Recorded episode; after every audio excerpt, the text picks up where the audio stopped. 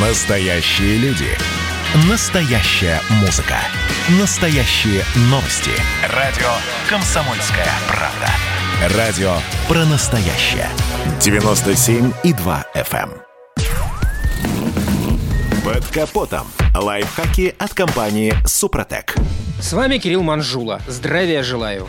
Даже самого крупного штрафа водители не опасаются так, как лишение права управления автомобилем. Что и понятно, лишиться энной суммы всегда менее накладно, чем привычного уклада жизни. Поэтому вспомним, за какие нарушения правил дорожного движения сейчас можно остаться без возможности передвигаться на автомобиле. Согласно последней редакции КОАП РФ, данная мера воздействия при нарушении ПДД применяется довольно часто. При этом продолжительность срока сильно варьируется. На 1-3 месяца права изымают, если автомобилист повторно управляет машиной, не поставленной на регистрационный учет. Аналогичное взыскание предусмотрено, если человек управляет транспортом без номеров или с видоизмененными табличками. На 4-6 месяцев водителя могут лишить прав за превышение разрешенной скорости на 60-80 км в час. А если цифра будет превышена более чем на 80 км в час, данный срок составит ровно полгода. Такое же взыскание будет грозить тому, кто повторно проедет на красный свет или на запрещающий жест регулировщика. Помимо этого, на полгода можно лишиться прав, если совершил выезд на полосу для встречного транспорта в запрещенном месте. Данное взыскание также грозит тем, кто поедет во встречном направлении по дороге с односторонним движением. Пересечение железнодорожных рельсов вне обозначенного переезда также карается изъятием водительского удостоверения. Длительность наказания может составить от 3 до 6 месяцев. На более длительные сроки до года прав могут лишить, если водитель управляет машиной, на которой установлены поддельные номера. Аналогичные наказания могут применить к тому, кто не предоставит преимущество карете скорой помощи, пожарной машине либо автомобилю полиции, если работает сирена и включен проблесковый маячок. В случае грубых нарушений применяется более длительное наказание. Так от года до полутора удостоверения изымут, если водитель самовольно оборудует автомобиль устройством для подачи специальных сигналов. А если он к тому же будет использовать их во время движения, срок лишения увеличится до двух лет. И, конечно, лишится удостоверения на долгое время тот, кто вздумает сесть за руль в нетрезвом состоянии. Минимальный срок изъятия прав составляет полтора года. На этом пока все. С вами был Кирилл Манжула. Слушайте рубрику «Под капотом» и программу «Мой автомобиль» в подкастах на нашем сайте и в мобильном приложении «Радио Комсомольская правда», а в эфире с понедельника по четверг в 7 утра. И помните, мы не истина в последней инстанции, но направление указываем верное.